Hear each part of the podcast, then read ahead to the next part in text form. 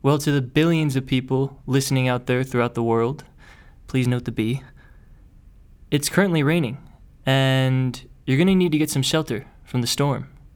And this podcast is your perfect opportunity to do that. In this episode, I speak with my fellow Duke employee, Emily Kane. Emily is a rising sophomore in her undergraduate studies, and she's a major in architecture. And in this episode, we talk everything and anything architecture. And it was a great conversation, and I learned a lot. So without further preamble, I present to you, Emily Kane.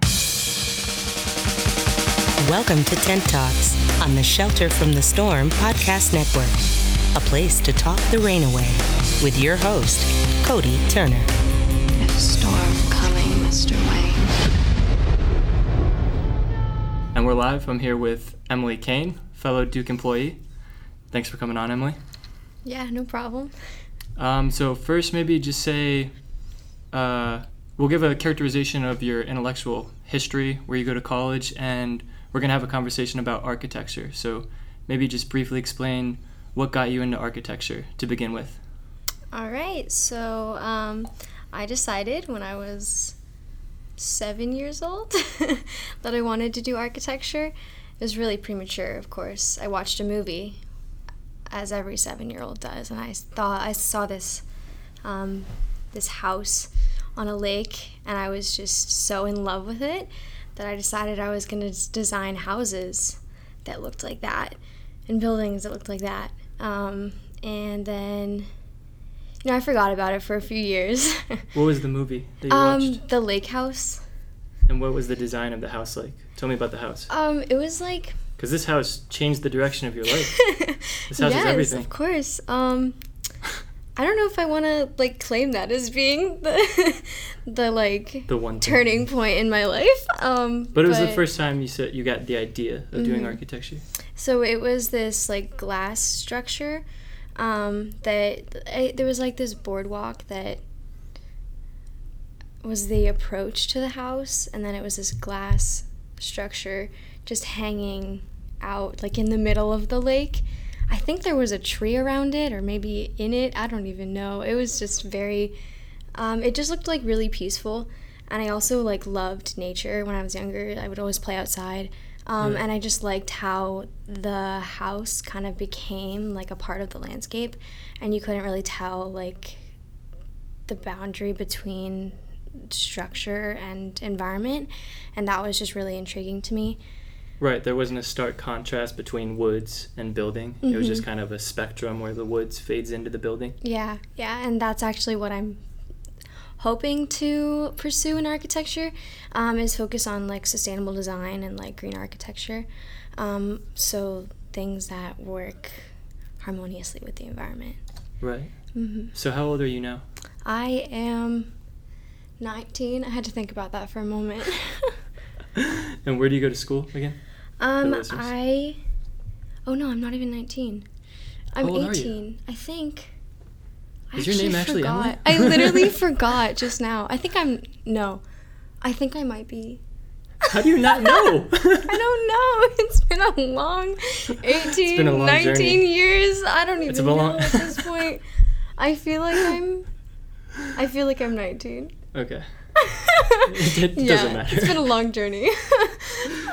What was the other question? Where do you go to school now? I go to Rensselaer Polytechnic Institute. And you're majoring in architecture there? Yeah, I'm pursuing a bachelor's of architecture, which is a professional degree. But so how has the major been thus far? Are you pleased with it? Yeah, it's a lot of work, as everyone told me before I started. Actually, at my graduation, they announced that I was going to RPI for architecture, and a woman that I had never seen before from the school board shook my hand after I walked across the stage, and she said, "Architecture, huh?" And I was like, "Yeah, of course." And she's like, "They don't call it architecture for nothing." And then I walked off the stage with this like horrid face. I was like, "Oh my gosh, what have I just gotten myself into?" Yeah, but I love it, honestly. I wouldn't. You're a masochist? Do you like the torture? I mean, there are a lot of tears involved. Yeah. A lot of stress, but I do love it. Honestly, like, I couldn't imagine doing anything else in my life.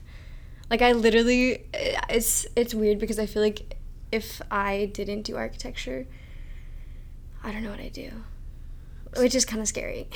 Like, I have no purpose other than architecture. Well, no, that's good. You found something that you really love at an early age. Yeah. Let's go back to the beginning. So, well, I guess a deceptively simple question. Is architecture more of a science, or is it more of an art, would you say? It's more of an art, definitely, I would say. Why is that? Well, like I told you, we were talking the other day, and I told you that the first time I viscerally realized that architecture was an art was when I was walking on the High Line in New York City, and they have so many cool, differently designed buildings on the High Line. And I just realized for the first time that this is an art. You can actually... design them in an aesthetic way. Like, yeah. I'd always known that, but it really clicked for me, you know? So, I mean, I guess it depends on what type of architect you want to be, because there are some architects that simply design for, like, function. I mean, you know, the architects that design, like, Walmarts and other buildings like that, I mean, that's not really... An art, per se, but... Yeah. When you're an amazing architect, you design every single component of that building. Like, there are some architects that design, like, the joints of railings and doorknobs that go in buildings and stuff like that. Like, just down to the littlest details of the building. Yeah, and we actually read, like, an excerpt that basically said, like, details everything in architecture. Like, if you don't pay attention to the details, that's where your, like, design fails. Yeah. So, I guess, what are the basic duties of an architect?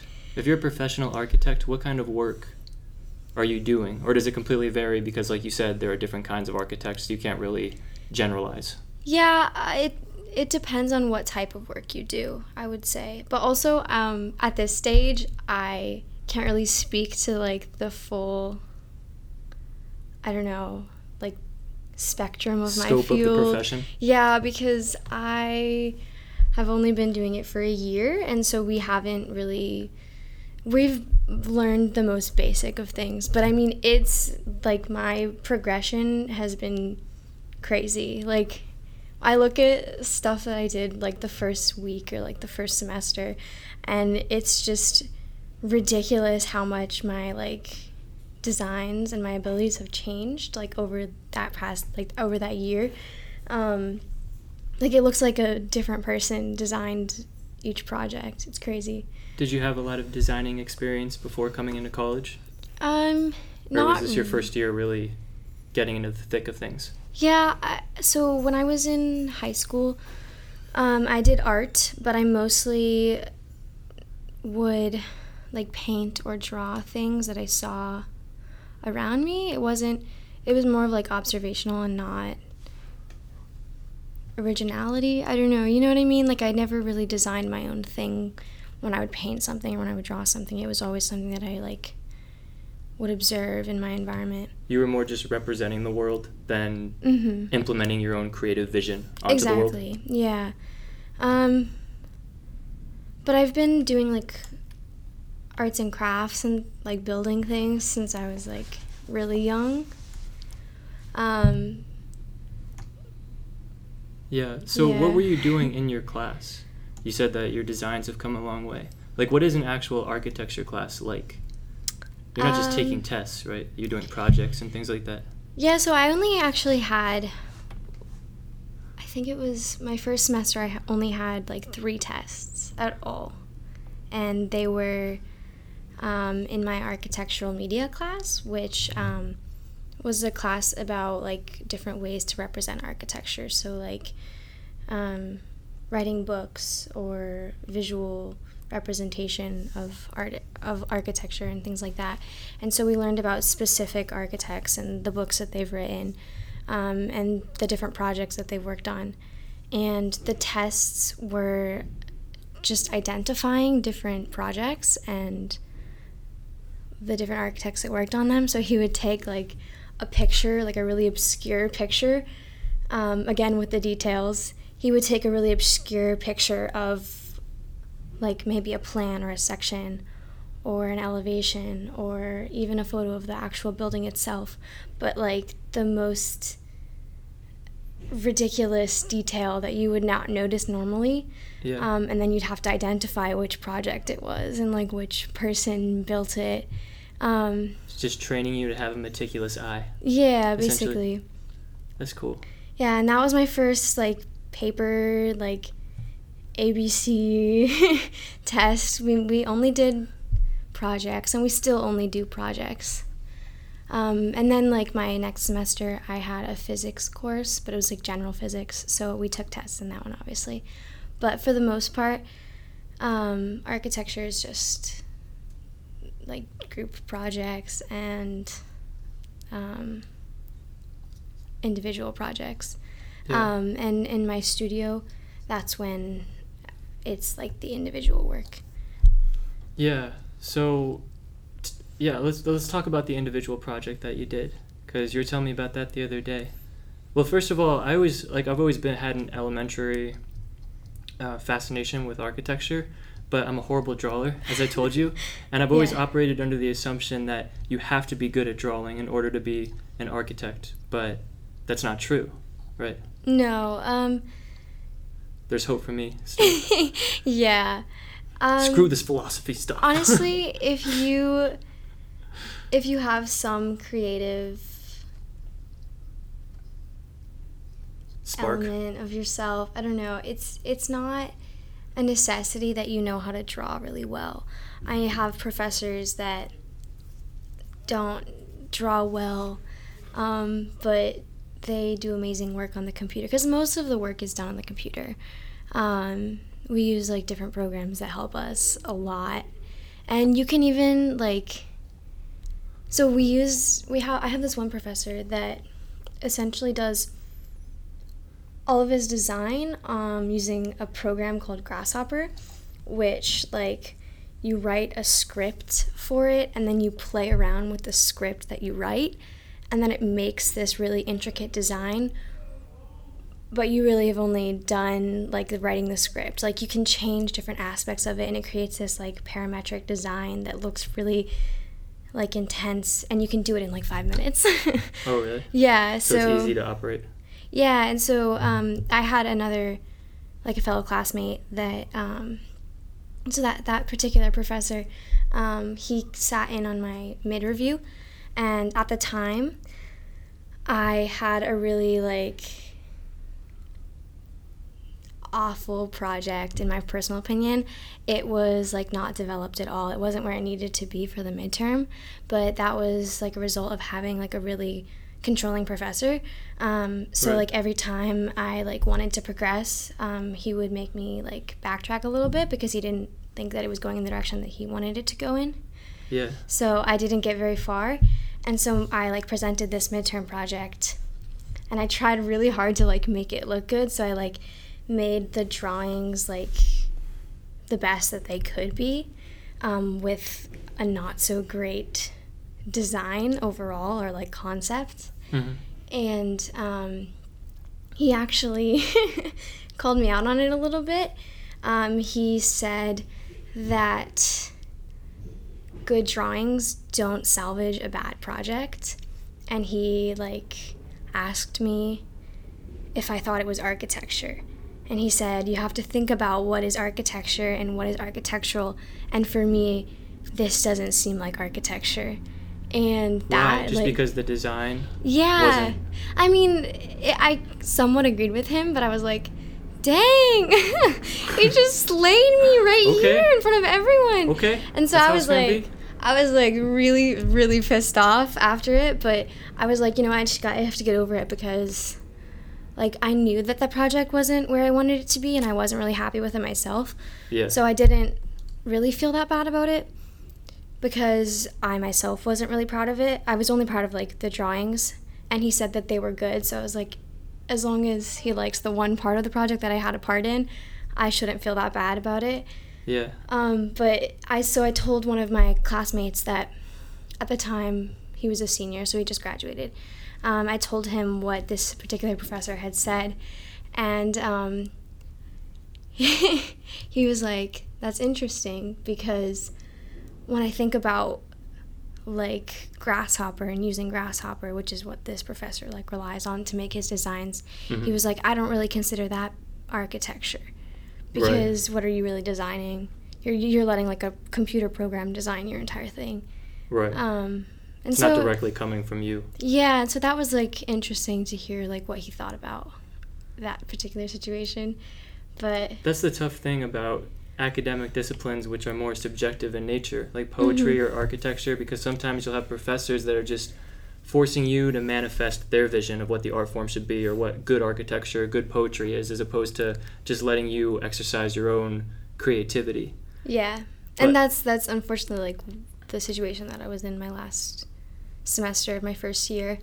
That was like the outcome of the project, was just this project that wasn't really my own and that I wasn't proud of. So one disanalogy between poetry and architecture is that when it comes to architecture, your vision is restrained by like mathematical principles and the laws of physics, right? You can't just have a, you know, some weirdly shaped building if it's not going to stand up straight. But of course, poetry isn't constrained by the laws of physics. Yeah, so of course. Are you always keeping that at the forefront of consciousness when you're designing something, or do you just kind of manifest the vision first and then work out how it coheres with the laws of physics and make sure that it's stable later? So honestly, this past year we didn't do a lot about like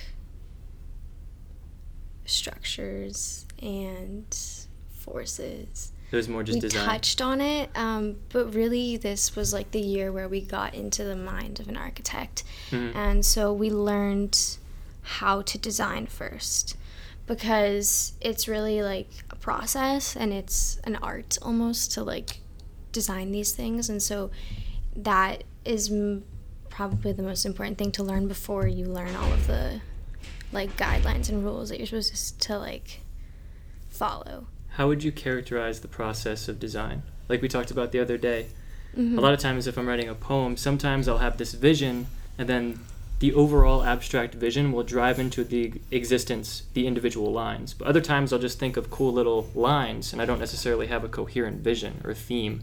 And the theme kind of emerges out of the lines. Mm-hmm. Is it similar with designing? In general, what is the process of design that you learned this past year? Most of the time, I don't really have any idea of what I'm doing. So I will, it's just like trial and error. I try a bunch of things and most of them look bad. So I like analyze the parts of the project that don't look so great or the parts of the project that do look so great, and I try to like create a happy medium between. And then a lot of this like past year was the professors would assign us certain things to keep in mind or like draw inspiration from. Mm-hmm. And so a lot of it was like different elements coming together to create this vision. Yeah, just kind of playing around with stuff. Yeah, basically. Works, yeah. So what kind of architect, so you said you want to be an eco-architect, right? You want to focus on architecture that doesn't damage the environment. Mm-hmm. What specifically, where do you see yourself in 10 years? Like what duties do you specifically see yourself doing? I mean, I'm like a baby in the field, so I can't really speak. And you don't have to know. Intelligently, it's not like you have to have a 10-year plan. But eventually you've dreamed about it. Like what's your dream? I don't know. I don't see myself opening my own firm, but I'm not going to say that it's impossible for me to, or that I don't think I will, but I don't know, right now, with the experience that I have, I don't know if I would be able to do it, but I might feel differently after. You only have 1 year of experience. I know, exactly. You have many years ahead of you, Emily. I know, but they're not going to hire you right now. I don't want to say with certainty. Let's see, only 1 year. I don't want to say with certainty that I want to open my own firm, though, yeah. Because that's a lot of pressure. Yeah. And also, I feel almost like if you open your own firm, you're not doing as much in the way of like. What does it mean to open your own firm in architecture? So basically, it would be like you're working you're the boss of everyone. So you have people that work for you, people that are like working on these projects with you, but it's really like your practice, your vision. They're just helping you create your vision of this whatever project it may be. Yeah. Yeah. So that would have to be the ideal, right? You don't want to be working for someone else. I mean, you're in this because of the creativity aspect, right? Yeah, but I just, I don't know, because I feel like I would do just as well at like maybe like a medium-sized firm. Yeah. And just working with a group of people, you know? I don't know. Yeah. Does that make any sense? I don't know if I want to... It's going to make you commit to starting your own firm. Yeah. 10 years later, you said in the podcast you're going to do this. Where is it? So now you have to quit your job and you have to do exactly what you said in this podcast. We got you on record. Yeah, I don't know. And then, like, also there are a lot of benefits to working for, like, a medium-sized firm. Yeah. And not trying to rough it on your own, you know? It's really difficult to make it in the architecture field, especially if you're like wanting to open your own practice. You have to do something like completely unknown to the world in order to really make it as an architect, or even to be recognized as one like influential architect. What do you think the most important quality is in order to be successful at architecture? What do you have to have more than anything else? Flexibility, I would say, and adaptability. Like, you need to be able to progress with the times. Because I met this architect in New York City. We were at like a Frank Lloyd Wright exhibition, and he was talking to us about architecture. But he was talking at us, not really with us. But he just kind of was just like attacking us because we like didn't use AutoCAD, which is an outdated program that no architect uses anymore. Like you gotta get Grasshopper, bro. That's where it's at. Like most architects and like architecture schools use Rhino, which is I love how they're all named after animals. Honestly, yeah. It's like a law of architecture. I love it. It's honestly like, let's see, so tiger's good. Not taken yet. We'll go with that. It's so good. I love it. It's such a weird profession. But anyway, so like Rhino is like AutoCAD 2.0. It's like way better than AutoCAD. AutoCAD is like, I don't know. Rhino's... It sounds better. Rhino. I don't even know. Predecessor, I guess. It's just a lame version of Rhino. Like, Rhino is just, like, the god. And he was just like, I would never hire an architecture student if they didn't know how to use AutoCAD. And we were like, okay. Bye. And then he was just like, I can't even believe that they're using this off-brand program. And we were like, it's not off-brand. It's so pretentious. This isn't real art. And we were like, okay. And we like eventually just like walked away from him because we were just like, we don't want to listen to this like quack talk about the fact that we don't use like AutoCAD, which is an outdated program in the first place. So it's just like, I don't know, like to realize that it's like an ever-changing profession. And like, especially in the School of Architecture, like the classmate that was a senior and just graduated, the one that was talking to me about Grasshopper and like that design program, he was talking about how like the freshmen, like my class, there were people in that class that can draw better than, like draw as in use computer programs to like create drawings, but he was saying that like they can draw better than people in his class because we like kind of got a leg up when we like entered the School of Architecture because we were using all of those programs and we were using like the updated version of those programs. So the programs like make a big difference in the quality of the work we're able to produce. Right. And it's not an arbitrary thing. It actually matters. Yeah, it does. And so like he was talking about the fact that like if you're not like willing to learn those programs and you're not willing to like put the work in to learn them, like you're not going to create the quality work. And so it's is like, it a lot of work to learn the program? Is it hard? For some people it might not be. For me, I'm like a grandma with, okay, have you ever seen? There's this, I love this like Humans of New York post with this like woman. She's talking about computers and she's like, I just don't understand the internet. All these words, upload, download. She's like, I just send an email. She's like, I just type in the explore box what I'm looking for and it just pops up. She's like, I wish that computers worked like that. And then, like, she was, like, talking about how every application should just work like that. That's literally me with, like, every single program. When I'm, like, working on it, I'm just like, how did you do this? Like, I have to have a lot of help. And I honestly, like, when I was learning Rhino, I had to watch, like, hours of YouTube videos. Yes, like, hours of Rhinos YouTube. Running in the wilderness. Literally. And then I'm, wait, seriously? No, definitely not stampedes of rhinos, but I mean, hours of YouTube videos. Literally hours of YouTube videos I had to watch to learn how to use it, because it's like such a complex program, and I'm still not even, like, there are so many commands in this program, it's ridiculous. I can't even name all of the commands. Like, I don't even know how half of them. No, more than half. We're going to spend 40 minutes just naming every single command. Literally, I don't even think that would be enough time. There are so many commands. And then, like, to learn what each of them does, like, half the time when I'm trying to work on something, I just spend most of that time, like, figuring out what each command does in Rhino. Like, you just forget. And then I'm so scared that I'm going to get back this, like, next year. And first semester is just going to be rough because I haven't used Rhino at all this summer. Or there's going to be a new program. There like, might be. We got Elephant this year. Better honestly, gear up. I wouldn't be surprised.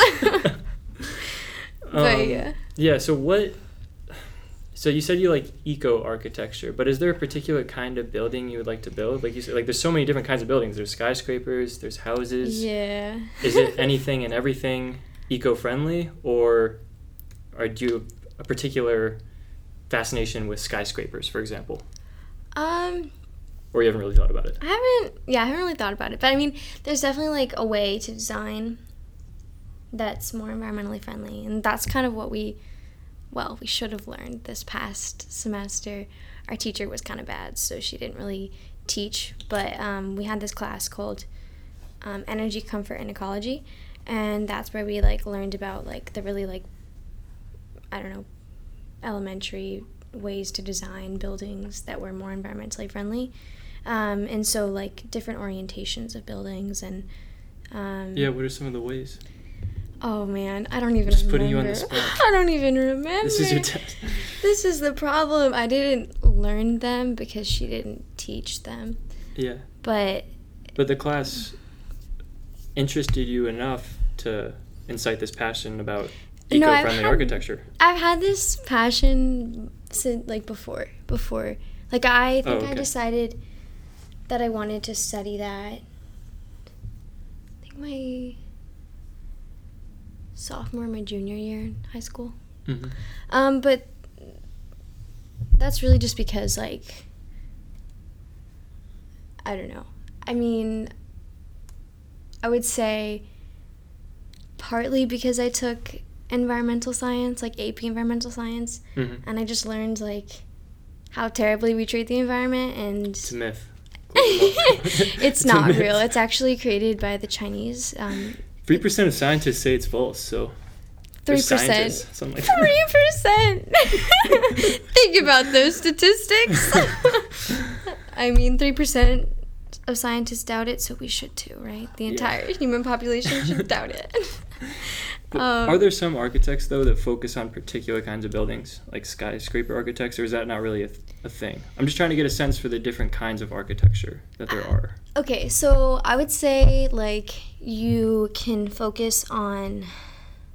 Okay, so as an architect, you can focus on, like, commercial building, which is, like, anything that's not small scale, I would say.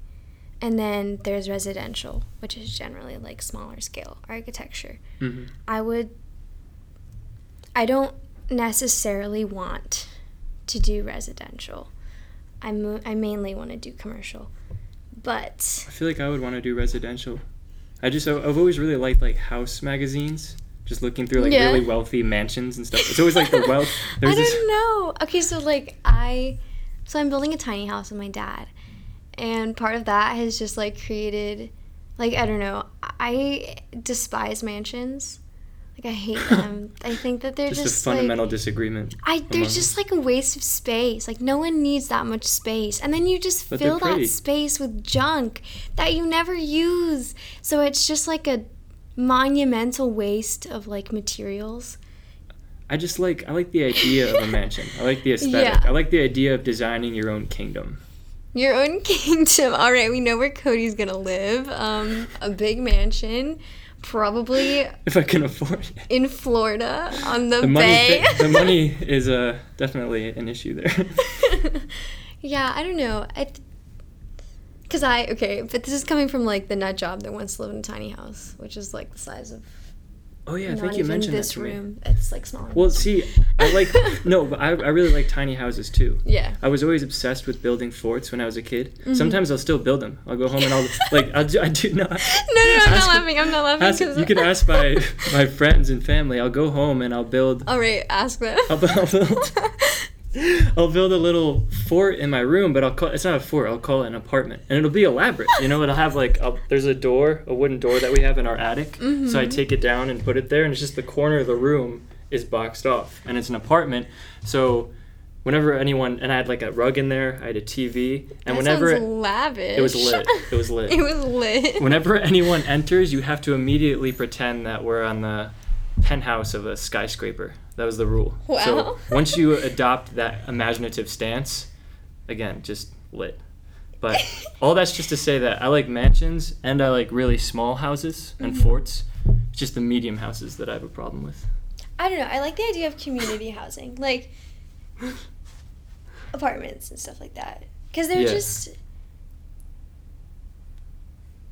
a better use of space. Mm-hmm. They are. More economical. Yeah. But also, like, I think when I took U.S. Human Geography, AP Human Geography or something, I learned that, like, you could fit the entire world's population in, like, just a few big cities. Whoa. But we don't. Not much elbow room.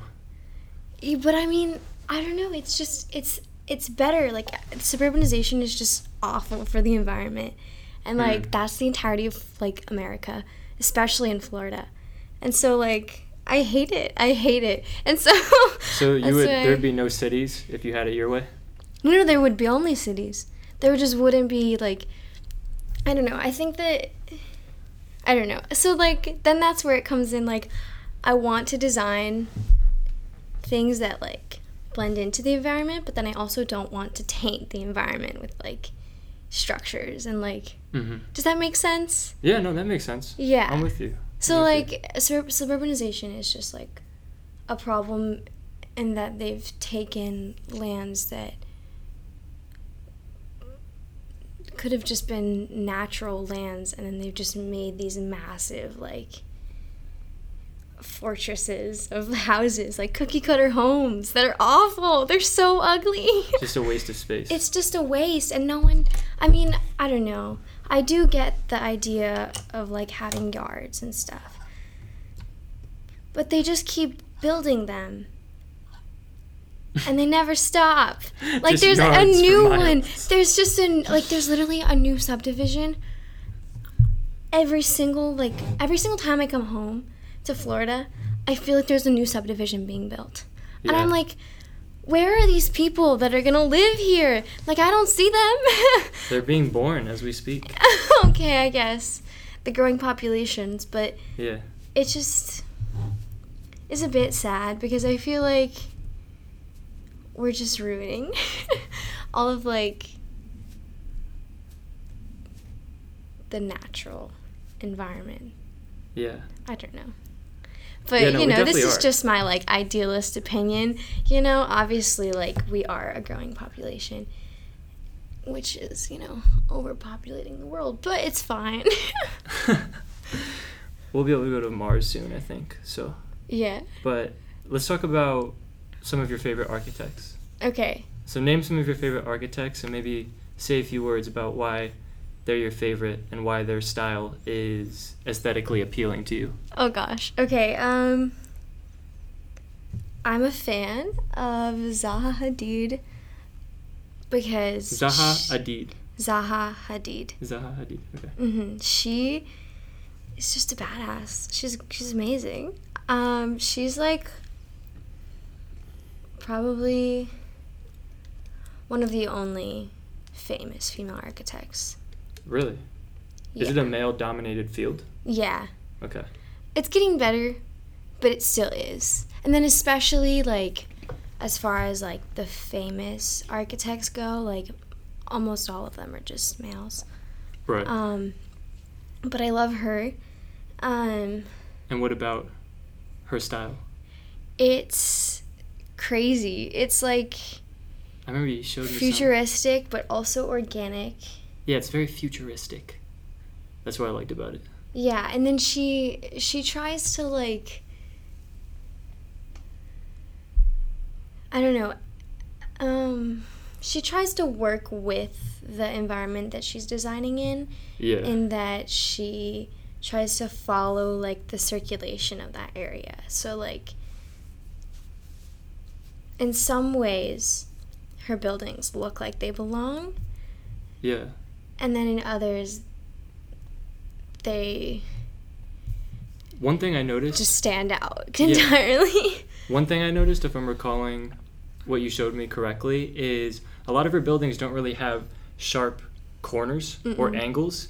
And in that sense, it's more continuous with nature because there aren't really any sharp angles or corners in nature, right? Like, how many times do you see a natural 90-degree angle in nature? No, yeah. So that's partly what makes a building stick out so much in this stark way. But when you make it more wavy, it just tends to blend in more. Yeah, and that's what she was trying to go for, was, like, this, like, adaptation of the natural environment and organic forms in architecture.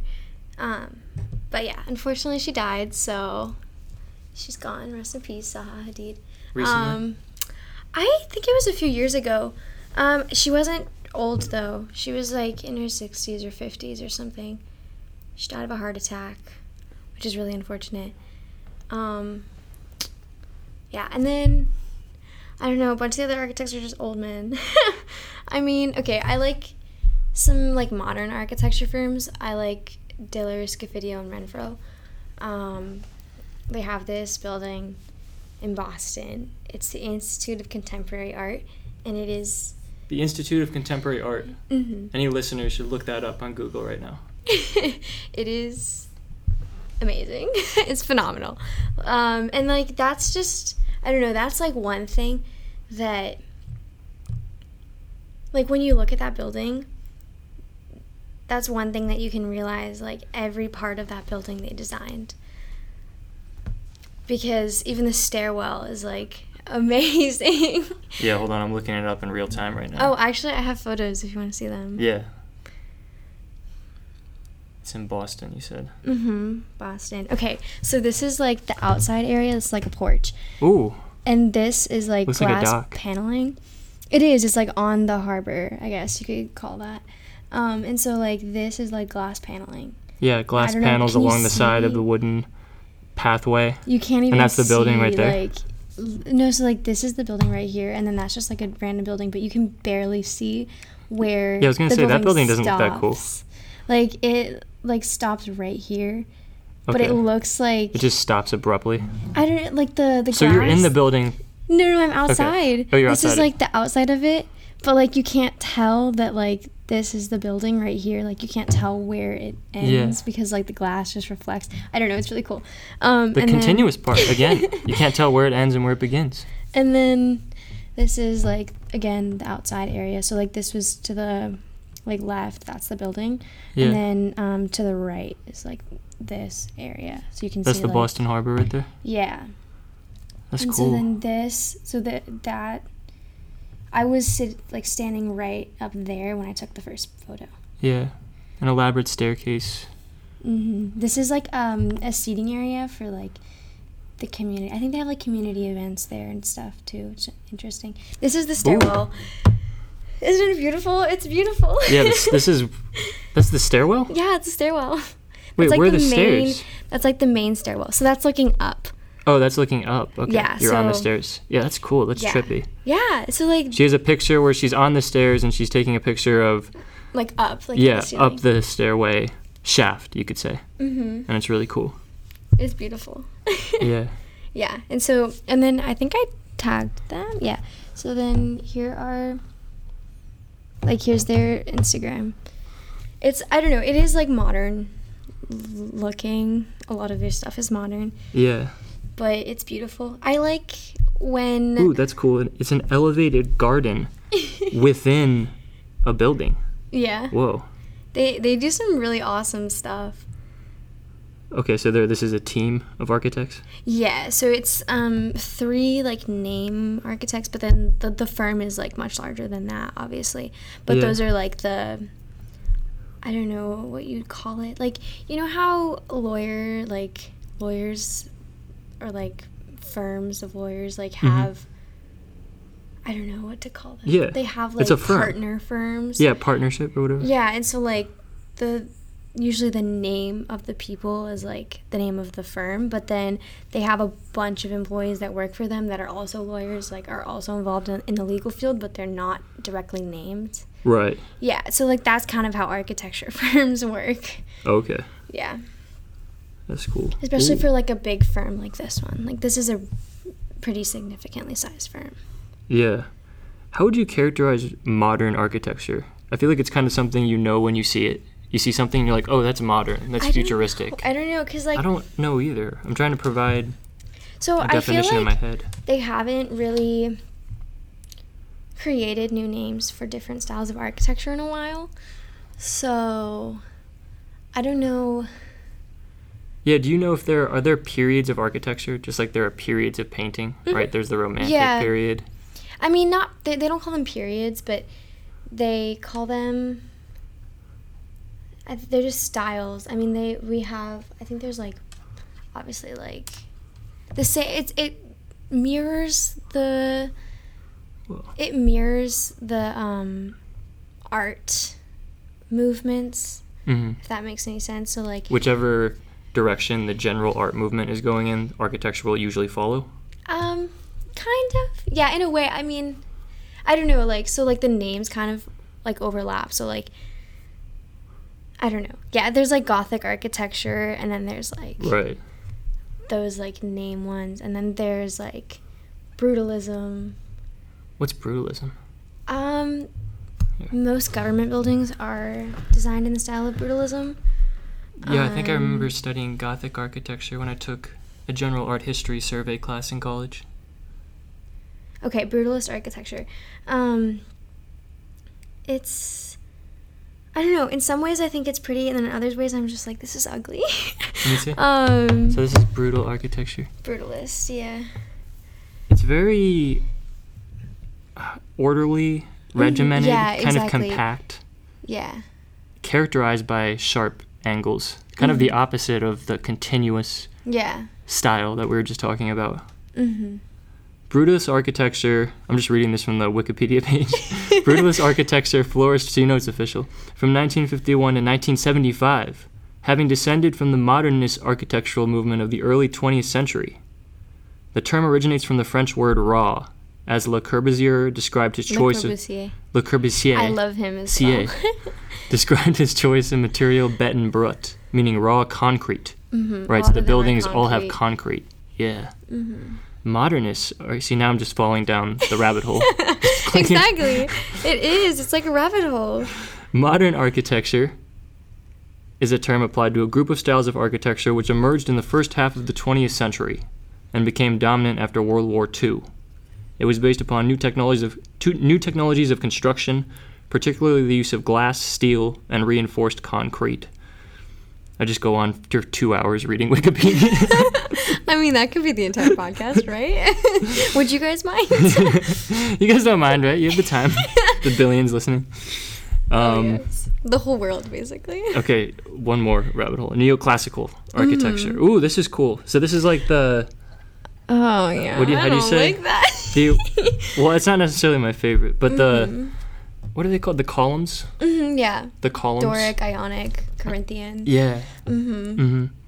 Mm-hmm. Neoclassical architecture produced by the neoclassical movement began in the mid-18th century. In its purest form, it is a style principally derived from the architecture of classical antiquity. It's like the revival period of like... Right. Yeah.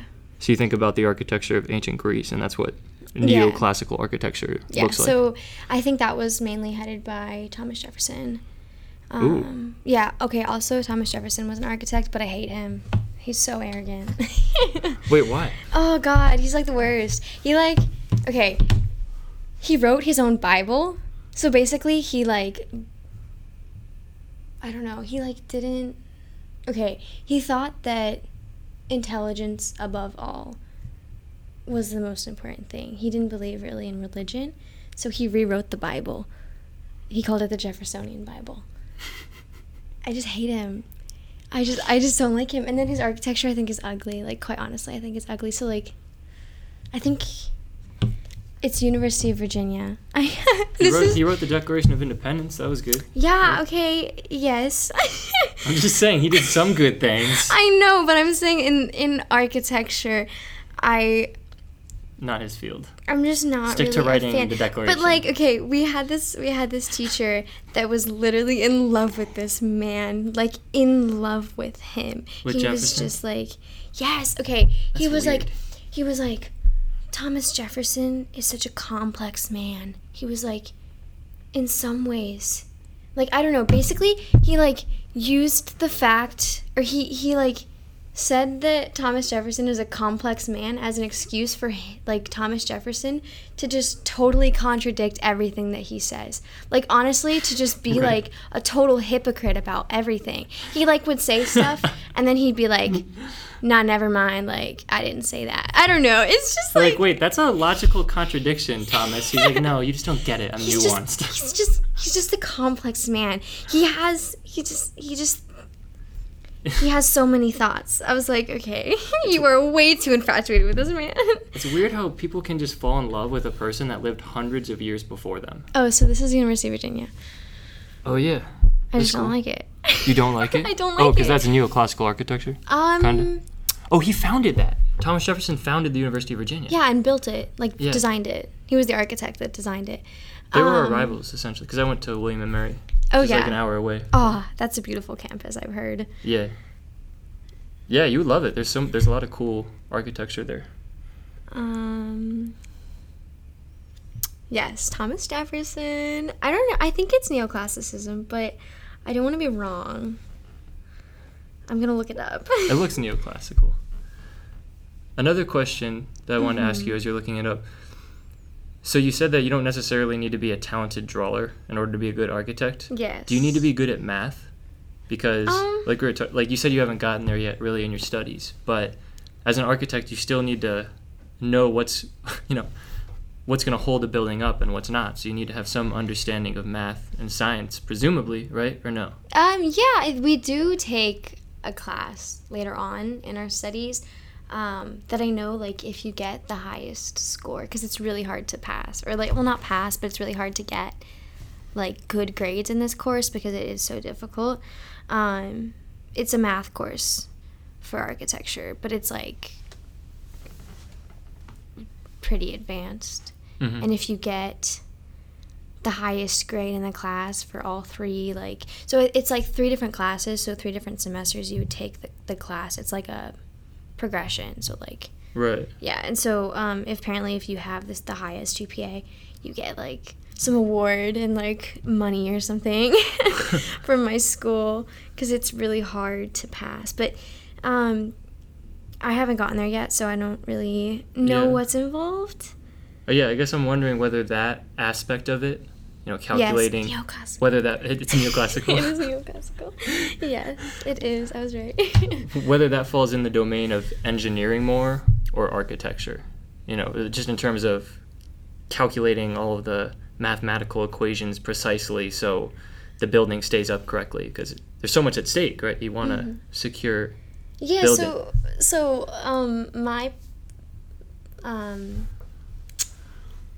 like the dean of architecture at my school, he said like within the first, I think it was at student orientation, like when all of the architecture students were like going into a meeting to get talked to about architecture, you know, getting us excited or scared or whatever was their intention. But he was talking about architecture, and this is like a problem that I had. Like what I'm going to say is that I had this like problem with my family members, not my immediate family, but like some of my family members like wanting me to go into engineering and not architecture. Yeah, and they were like pretty persistent about it, but I was like, I don't want to do engineering. That's not for me.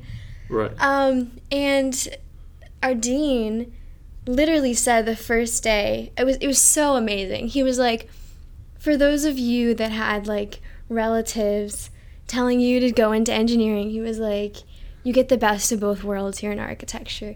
He was like, you're not confined to picking just an art or engineering, like you get the best of both worlds. Yeah, science and art. Exactly. And so like it really is like, that's what I think Steve Jobs, there's a Steve Jobs quote which is escaping me, but he emphasized the intersection of science and art, and he thinks that's really where the magic happens. Yeah, and that's why I love architecture. And technology art, yeah. That's why I love architecture, because I don't know, I just don't want to be confined. I love it. It's an amazing path to pursue, especially because you can do anything with it. Like, honestly, anything. It's like a good basis of learning because it teaches you how to think and how to design and how to approach problems. Like, it teaches you a lot more than just architecture. Does that make sense? Like, yeah, it's like you said, it's you're utilizing your imagination. Mm-hmm. You have to have an understanding of math, mm-hmm. designing, and incorporate so many. Yeah, and then also just different things. Like thinking logically about problems or issues or ways of, I don't know. It's like a way. It's so specific to like the process is just a lot. So I feel like it's really important, because it teaches you how to think. Yeah. I don't know. It's really, I mean, that's why I like philosophy, because it teaches you how to think too. Yeah, I love it. And also, you're worried about I mean, my family was fine with me doing philosophy, but you have no many times I'd get asked, what are you going to do with that degree? What do philosophers do? Oh, yes. I love people getting their nose into stuff that they shouldn't. Is there we talked about this a little bit, but is there a clear career trajectory path when you're trying to become a professional architect? Like for philosophy, there's a standard path, right? You go to grad school in philosophy, you get your PhD, mm-hmm. then you try to get a job somewhere and a tenure track position. Do you get a PhD in architecture in order to really go far in the field? No. So honestly, people can enter the field of architecture kind of at any stage in their life. Wow, I said that really weirdly. It's fine. Because I have so many professors that got a bachelor's degree in architecture, which is a professional degree. You actually do, I would say, more learning when you get a bachelor's degree, because you're spending 5 years learning architecture and not just 2, which would be the course that you would be taking if you did a master's. Right. But then there are also architecture, like, professors that have just taken master's courses, and so they did something completely unrelated in their undergraduate. And then there are some architects that did architecture in undergraduate, architecture in their master's. You know, it's just like you could literally you could do just the same amount with just a bachelor's degree. So you can come at it from a bunch of different openings. Yeah, exactly. And then again, there's still hope for me. Yes, there is. And then I did have one of my high school teachers actually got her master's in architecture. She was my history teacher, and she got her master's in architecture, which I thought was really weird. Or no, she might have gotten a PhD in it. I have no idea. I forgot. She was... not as bad as forgetting your age. I really can't believe I did that. I love that we have that on record. I'm still thinking about it, and I can't remember. I don't celebrate... What if you just do the calculations and you realize you're, like, 42? You're like, wait, what? How is that possible? Okay, but I actually... So, like, the problem is I don't celebrate birthdays. I don't know. I mean, I celebrate other people's birthdays, but, like, not really my own. Like, I never really do anything. And so... And, like, this past year... You know, architecture school, I literally went to studio and worked all day. Yeah. On my birthday. I worked all day. Like, I got up and I went to studio and spent all day and probably all night in the studio. So... But that was, for you, that was the ideal way to spend the day, I'm sure. I mean, probably sleeping would have been ideal. Sleeping actually definitely would have been ideal. But, you know... You take what you can get. As an architecture student, you do. You take what you can get. That's amazing also, is that I feel like I can do anything now that I've done architecture. Like, there have been days, or actually 3 days, when I didn't sleep, and I was still able to function, you know? Like, I could do anything. I mean, how are you feeling? Barely. What was your consciousness like by the third day? I think I couldn't really speak intellectually. Like, I just was unable to form. And it was just out of necessity because you had so much work? Yes.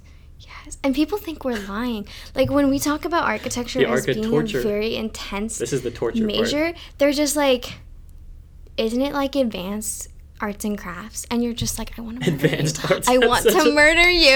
You're just like, that's such a degrading thing to say. It's so it's like what they do in kindergarten, right? Only kind of like they're like don't you just build models? And I'm just like, would you like to do that? Because it takes a lot longer than you think it does. You try to learn Rhino. Rhino is so hard. It's like a book of and then computer issues. The number of times I've had to print and reprint things. Oh, God, it's so funny. I follow this meme page for, like, architecture, and honestly, it's so amazing because everything is so relatable. Like, I feel like architecture is the same no matter, like, where you go.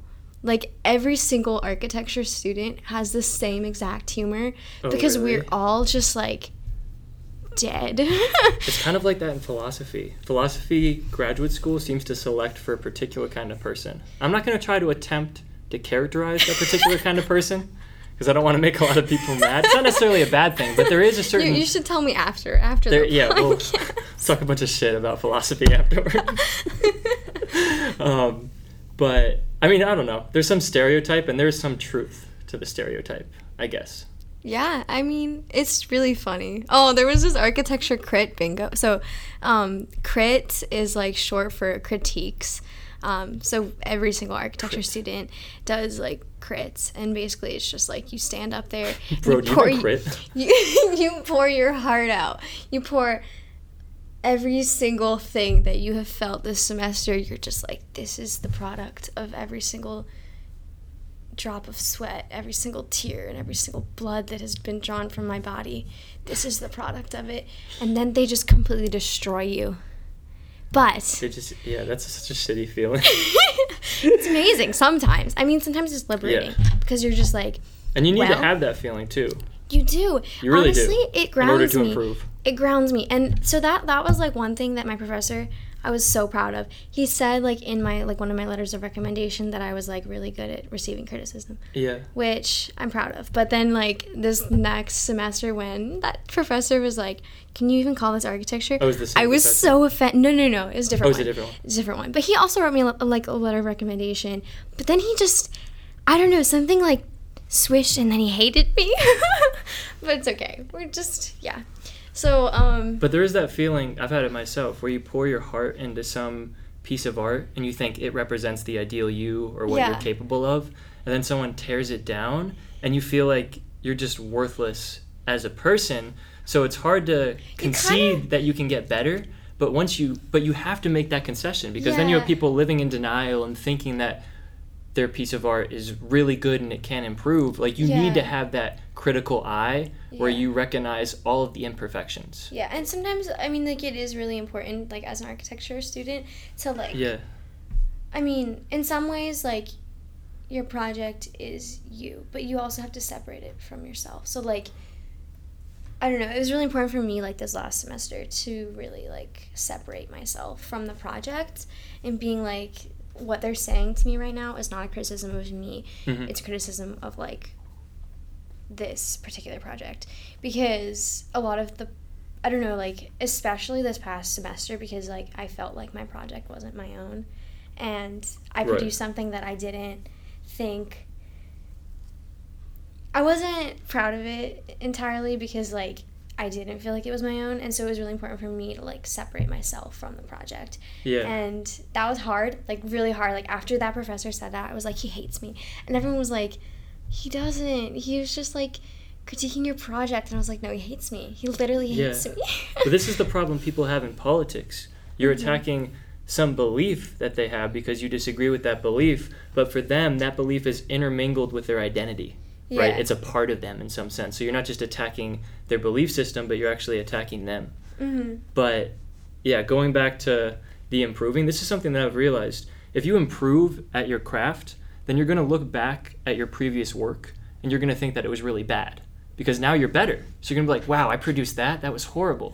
That's exactly what I do every single time I look back to my portfolio. Me too. Whether it's podcasting or poetry, whatever it is, you know, or writing in general. Mm-hmm. And that's a really hard feeling to endure at first, because, again, you think about how much time you put into that, and you're like, it's not even that good. But what I realized is that that's a necessary, not only is that a necessary feeling to have if you're going to progress, but it's actually a feeling that you should want. It's a feeling that you should desire, because if you're not having that feeling, then you're not progressing. Doing something right. Yeah. Yeah, you want that feeling. You want to look back at your past work and say, that was horrible, because now I'm better. Yeah, exactly. It's important to do so. And then, like, especially in architecture, our professors like to stress that a project is never truly over. So, like, there's always work that can be done on a project. Like, you can't present a project. Like, even on the final critique day, your project is still in progress. There's a quote that comes to mind. I forget who it's from, but it's, "A poem is never finished. It's only abandoned." Mm-hmm. And you could say the same thing about art in general. And you just abandon it, because you can always make it better, as you say.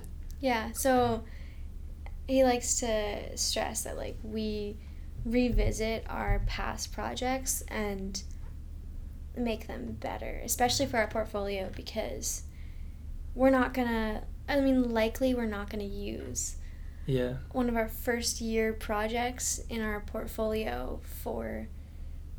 like, during our fifth year when we're trying to apply for jobs, like, the work will be monumentally better. So it's, like, important for us to revisit those projects if we feel like they can be improved. Yeah, exactly. Well, I mean, every project can be improved, but, like, if we feel like they're worth improving and we want to put them in our portfolio, he says it's important for us to revisit those projects, that we can, like, do them better. So, like, rework the entire project, basically. Yeah, that's always a tough situation. I'll just use poetry again. It's always a tough situation, because it is good to step away from the poem and kind of take yourself out of the poem so you can come at it with a fresh mindset.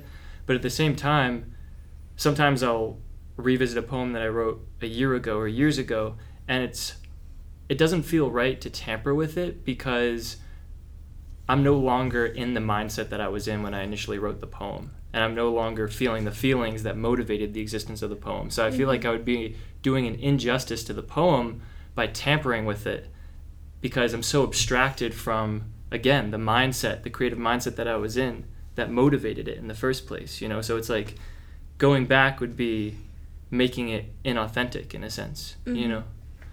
So, yeah, I don't know. It's always a balance, I guess. Sometimes you just have to know when to let go of something. Yeah. But sometimes it's prudent to go back in with a fresh mindset and try to make it better. But yeah, it's hard to know where the line is. Mm-hmm. Yeah.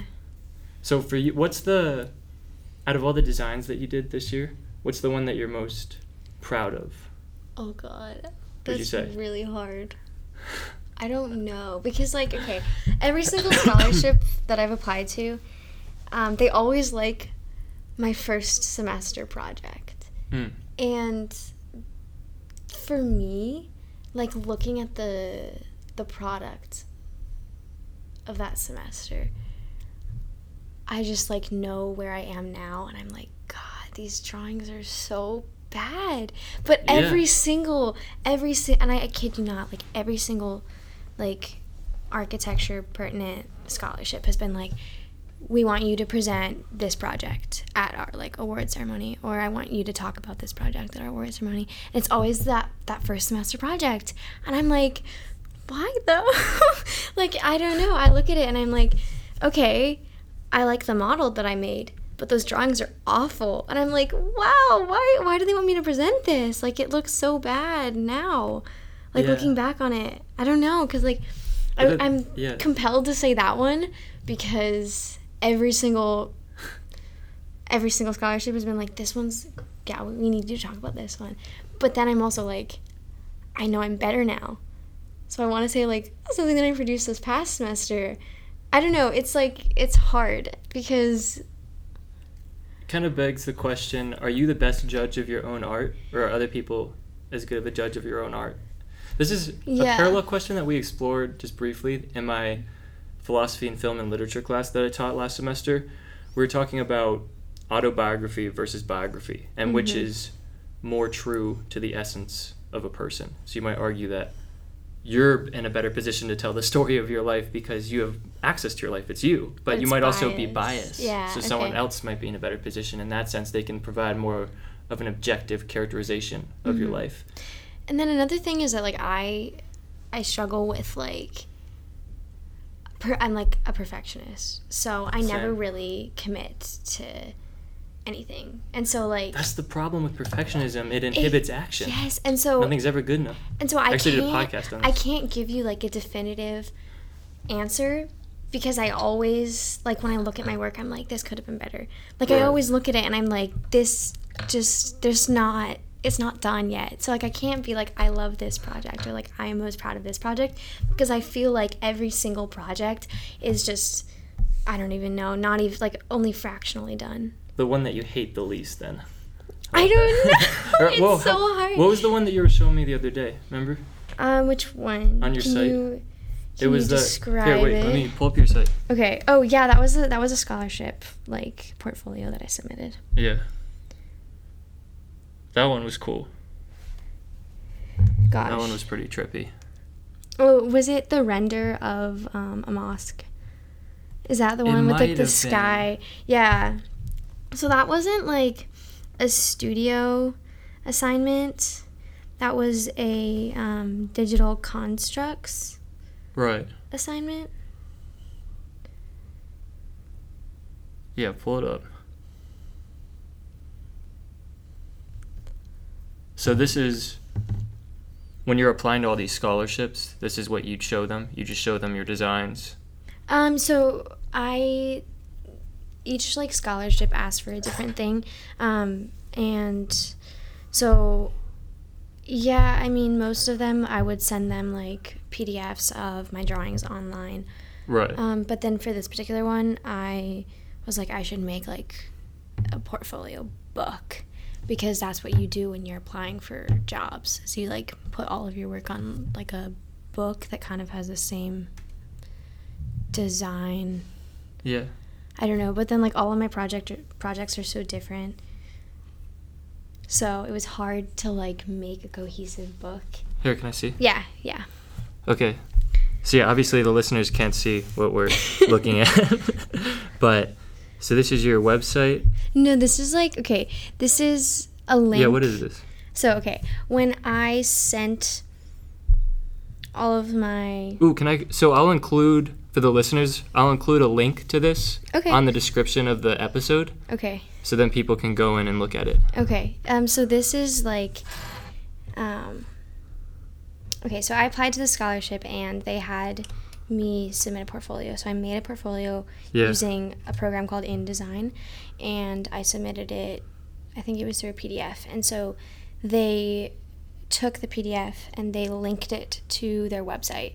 So when they published the winners or the recipients of the award this past year, they linked everyone's portfolios. Oh, I see. Yeah, and so this is like a link on their website to my portfolio. I'm going to read it. So this is the Drive House. And Drive, wait, Nicolas Refn? Mm-hmm. Oh, who's that? Okay, so, this is a movie that we had to analyze. Okay. We had to analyze the, like, aesthetic qualities of the movie. So the director's take on the storyline. So what the director wanted to convey through the use of, like, lighting, contrast, different, like, elements, visual elements. Mm-hmm. So we had to analyze a movie. So I watched that movie, I think, like, 3 times or something. Yeah. And I analyzed it. And then I took those, like, visual elements that the director used, and I made this house based on those. Yeah, and so the piece we're talking about is Drive House, if any listeners have clicked on the link in the description. Yeah, so the movie is Drive, and it's directed by Nicolas Refn. So... yeah, here, let me read it. In Drive, Nicolas Refn employs various visual techniques to emphasize the multifaceted personality of the driver. Among these visual techniques are contrast and lighting. In the beginning stages of the project, the cubes illustrated both the hardness and the softness of his personality. This is achieved through the use of rounded curves that meet at an edge or a point. Most of the cubes in plan appear to be circular, but in elevation they remain ambiguous, having attributes that are free-form and orthogonal. The way these cubes are perceived can be compared to a parallax, which is the idea that objects can be perceived differently from different points of view. The preliminary drawing depicts the fluid forms of the cubes being disrupted by orthographic elements. This drawing became the inspiration for the final house design. The two inhabitants, Refn and an anonymous writer, are friends, but they enjoy their privacy. Due to their need for privacy, the bottom 2 floors are where the writer resides, and the top floors are where Refn resides. So yeah, you have a lot of different designs that are juxtaposed with one another, and each design is very similar to the next, but the lighting is different and the color play is different in each. So it provides for this subtle but meaningful contrast. Mm-hmm. It's cool. Yeah, and so so I'm like proud of the drawings that I created for that project, because so that was the project that I had that professor that was like extremely controlling. Right. So my midterm looked completely different from my final. Mm-hmm. It honestly doesn't even look like it came from the same design. Like, it is so different. But the drawings I'm really proud of. But I don't know if I'm Did you write that, by the way? Yeah, I did. Oh, okay. Uh-huh. It was well put. Thank you. It was a lot. So when we have to present, we mostly spend a lot of time like writing what we're going to say. So that was after like many edits of the same thing, right? Basically, yeah. It's cool. Yeah. I can be eloquent if I try hard enough, but I have to really try. Do you know what classes you're taking this upcoming year for the fall? I can look it up. I know I'm taking another. So every single year we have studio.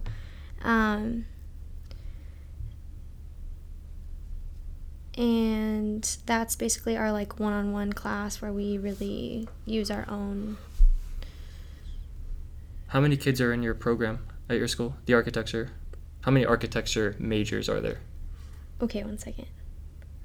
Just throwing questions at you. Do your research. I want my answers. My listeners want their answers. Yeah, it's just like I am really bad about like focusing. I'm like honestly such a bad multitasker. Like I can't text and talk to someone at the same time. So I have to be like, if I'm like typing a text, I have to be like, I'm sorry. I'm going to listen to you after I type this text. I had to do that to Patrick L, like, on the way to dinner. I was trying to respond to you, but I was like, Patrick, I can't pay attention to you right now. You don't actually have to look it up. I was just curious whether there's some class you're really just really okay. So, to take. So okay, I in my freshman class, I think we have something like 60, 70 kids, but of architect majors. Yes. Oh, okay. Yeah, but there are 5 years of us basically because we have 5 years until we graduate. Oh, okay. So, but then each class is a different size. So I think mine was slightly bigger. So I think, like, the next class, like, above us, maybe, like, 50. But it differs based on, like, the number of people that apply. Yeah. Yeah. And so my schedule, I'm taking structures, which is my, like, introduction to kind of, like, the physics and the engineering behind architecture. Mm. And then I also have construction systems. Ooh. Which sounds fancy. Like the same thing. Okay. Structures. Maybe one is physics and the other one is, I don't even know. Honestly, I couldn't tell you. I'm gonna learn though. I'm gonna learn it. Oh, so these are courses you have to take as a part of the major. Yeah. So we don't really get to choose what classes we take. We really get assigned these classes. Ooh. Like we have a lot of credits that we have to take each semester. I think it was not like that. Well, there were certain classes you had to take for the philosophy major at William & Mary, but mm-hmm. you had the freedom to choose which classes you could take any given semester, you know. Okay. Yeah. I mean, so I am taking 17 credit hours this next semester. But I think, like, my first, I that's took a like, lot. I took more than that. I think. Yeah. Each class is 3 credits approximately. Okay. So 3 or 4, right? Studio is 5 credits. Okay. That's because it's 12 hours a week. Mm. But then, excluding that 12 hours a week, we also have, like, every single hour of every single day. Yeah. Spend in studio, working on studio. So it's, like, a lot more work than. Like, honestly, if it could be, like, I don't even know, 7 credits, I think it should be, because it's ridiculous. It is a bulk of my work. If I didn't have studio, I would be chilling, honestly. Yeah. Yeah. So structures, construction systems, digital constructs 3. So I took digital constructs 1 and 2 this past year, which basically they just teach you how to use the programs. So my first semester, we were taught how to use Rhino. And then my second, Rhino, and then Illustrator. And then, like, kind of Photoshop, but most of us already knew how to use it. Or no, wait, what did I just say? Most of us knew how to use it, yeah. Yeah. And then the second semester, we learned how to use a plugin for Rhino, which is called Grasshopper, and right. Ladybug, which is another animal. Yeah, which is a plugin for Grasshopper. Mm. Yeah. So just an infinite regress, honestly, of animal plugins. So Grasshopper does, like, parametric designs and stuff like that, and then Ladybug does, like, environmental analysis. It's really awesome. They, like, make charts based on the environment that you plug in. So, like, you pick an environment and then it uses data online to create, like, wind roses and seasonal temperatures and all these, like, charts that are pertinent to, like, design, right. And, like, what you would keep in mind and consider when you're designing, mm-hmm. like, a building for a particular environment. So it's really cool. So we learned how to use those programs, and then InDesign, mostly in studio. We learned how to use InDesign, though, not really in digital constructs. But then next semester we'll be learning how to use a program called Maya, which is, like, I don't even know what it is. It's crazy. It's, like, it's ridiculous. It's so hard to use, apparently. Do you think it could be argued that architecture is the oldest art form? Because human beings were creating structures before they were drawing on cave walls, right? So in a sense, it's like because it, like, the moment that human beings, when they were evolving, were thinking about creating some structure, they were using creativity, right? Like, that's what it means to be creative.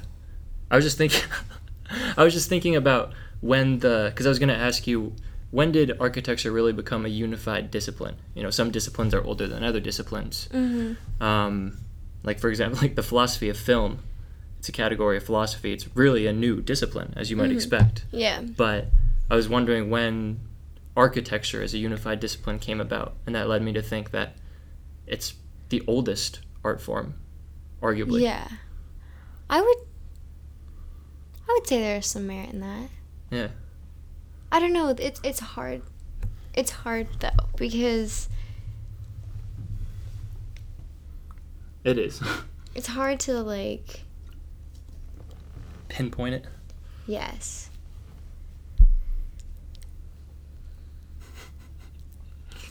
Do you know how long... Because arguably, like... Were cavemen really designing structures, or were they just... like living finding in any caves. Yeah, exactly. Yeah. And then so we did do like a project this past semester where we even lower animals engage in architecture. Beavers build dams. Mm-hmm. So that demands some creativity. Mm-hmm. Right? Yeah. It's a bit cognitively sophisticated. I don't know. In some ways I would consider that engineering more so than I would consider architecture. Mm. Because beavers don't give a damn about how aesthetically pleasing. So in order to be that's interesting. In order to be architecture, there needs to be some aesthetic intention or consideration behind it. It can't just be designing for the purpose of shelter. Arguably. Yes. Okay, so it's hard because we had this discussion in our in one of our like first semester courses. Like, yeah, is it architecture if you're just designing something for like purely for function, right? And in some ways you want to be like, well, yes, it is, it's just not good architecture. But then in others you're like, well, wouldn't that just be like engineering? I don't mm-hmm. know, it's just like it's hard to think about. No, it gets back to the distinction between engineering and architecture. Yeah, because it does really, seem to my mind as a layman, like, to be overlapped between the two. Yeah, disciplines. There really is, like, when I think about engineering per se, I'm like, it's just the absence of like creativity. Right. Like I think about it as being that. Me like, too. It's just you're just doing math problems and scientific equations, and you're getting the right result. And you're building something that functionally works, but doesn't look aesthetically pleasing, or doesn't. You don't think art when you hear engineering. Yeah, you do think art when you hear architecture. Yeah, exactly, and so. I don't know, it's like interesting to think about because this is just what I do. I like thinking about the nature of different disciplines. This is what philosophers do. The first day of my Ethos of Architecture class, he literally asked us, what is architecture? And none of us could answer. We were all just like, this class? I don't know. Life is architecture? Yeah, and then we wrote, like, essays. He had us write essays about what we thought architecture was. Mm. They were, like, baby essays because, it's architecture majors. We're not going to write that much. Right. But they were still essays, and a lot of, like, my peers had just, like, drastically different opinions of what architecture is. So I can't definitively tell you... Mm. What the definition of architecture is. There's a definition, but like, the question itself, what is architecture? I can't give you a definitive answer. We could just solve this by going to dictionary.com. Okay, look it up. We're having all these complex philosophical debates. Let's go to dictionary.com. Of course, They're the final adjudicators on the matter. That's what I love about architecture too, is that they have these like theories of like comfort and like, I don't know. Yeah. It's honestly like high-key a pretentious major, but it's okay. I love it. This is philosophy is kind of pretentious too. This is the definition on dictionary.com. Again, the final adjudicators over what architecture is. A noun. The profession of designing buildings, open areas, communities, and other artificial constructions and environments, usually with some regard to aesthetic effect. Usually, keyword there, folks. Architecture often includes design or selection of furnishings and decorations, supervision of construction work, and the examination, restoration, or remodeling of existing buildings.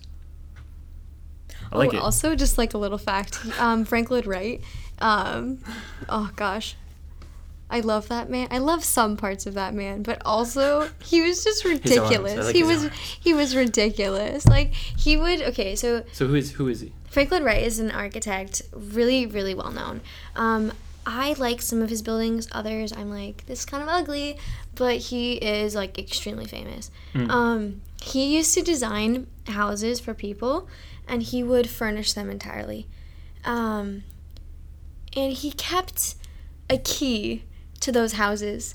So he designed them with the intention of them to keep like every single furnishing that he put in there. Mm-hmm. They were not to put anything that was not designed by him or picked by him in that house. Again, going back to the little details. Out. Yeah, and so I'm pretty sure, I think it was Fallingwater. He literally kept a key, and then he like found out that they took all of the furniture out. So he literally took all of their furniture out and then put his furniture back in. Like he was that. He just broke in the middle of the night. He's crazy, but so funny. Anything for my heart. He's so funny. Oh gosh, he's okay. But then also, he didn't really design with functionality in mind. So, like, some of his buildings are like kind of not doing so great, but you know, he was so arrogant though. It was ridiculous. I tried looking him up on Google just now, and it said it got Douglas Wright, criminal. Oh my gosh! Wait, is this like a modern criminal? Him. Definitely not him. Oh, no. Frank Lloyd Wright. Oh, Frank Lloyd. Is his name. Right. Yes, American architect. There he is. Oh, yes. His most famous house is Fallingwater. Mm-hmm. It's beautiful. And when you're talking about famous architects like this, as we discussed, you instantly recognize a building that's their building. They have most of these famous architects, like any great poet or other artist, has some distinctive style that's easily recognizable. For the most part, yes. I mean, a lot of architects, they'll obviously progress. So, like, some of their, like, original stuff toward the beginning, like, some of their work just doesn't look like their improved work does. And so, but I mean, as an architecture student, we do study a lot of these famous architects and even their, like, premature designs and stuff. And so we're kind of expected to know these different architects and like their important projects. Yeah. So. Another type of architecture that I really like is tree houses. I used to have I used to watch that show all the time. Yeah, there's a show. Yeah. But, yeah, I used to watch that too. But just going back to my love of forts and your love of small houses and just and tree houses. Don't forget tree houses. Yeah, and just intimate spaces. That's what a tree house is. I really like that. Mm-hmm. And, yeah, there is that show where you just have these elaborate tree houses. So there is some possible world where I just live in a tree house. And I just thought you're safe, you know? You're safe from all the ground predators. Yeah, you could, I mean, if someone, like, tries to come up the tree, just, like, throw something at them. Yeah, then they immediately fall down. I mean, oh my god. I'm just imagining me as a barbarian living in the woods. There's just people, they're like, yo, what are you doing up there? I'm just throwing rocks. I'm like, dude, I'm so living my ideal life right now. What if you run out of rocks? What will you do then? We gotta go get more rocks. Different furniture. We gotta climb down, yeah. But then you're not safely in your treehouse. You gotta risk it. You gotta risk it for the biscuit. All right. I guess I should probably get going and prepare for tomorrow. Is there anything else that you wanted to touch upon that's on your mind? Not. Well, thank you for coming on. Yeah. I think this was a fun conversation. It's been my pleasure. I learned a lot. That's good. Yeah. All right. Peace out.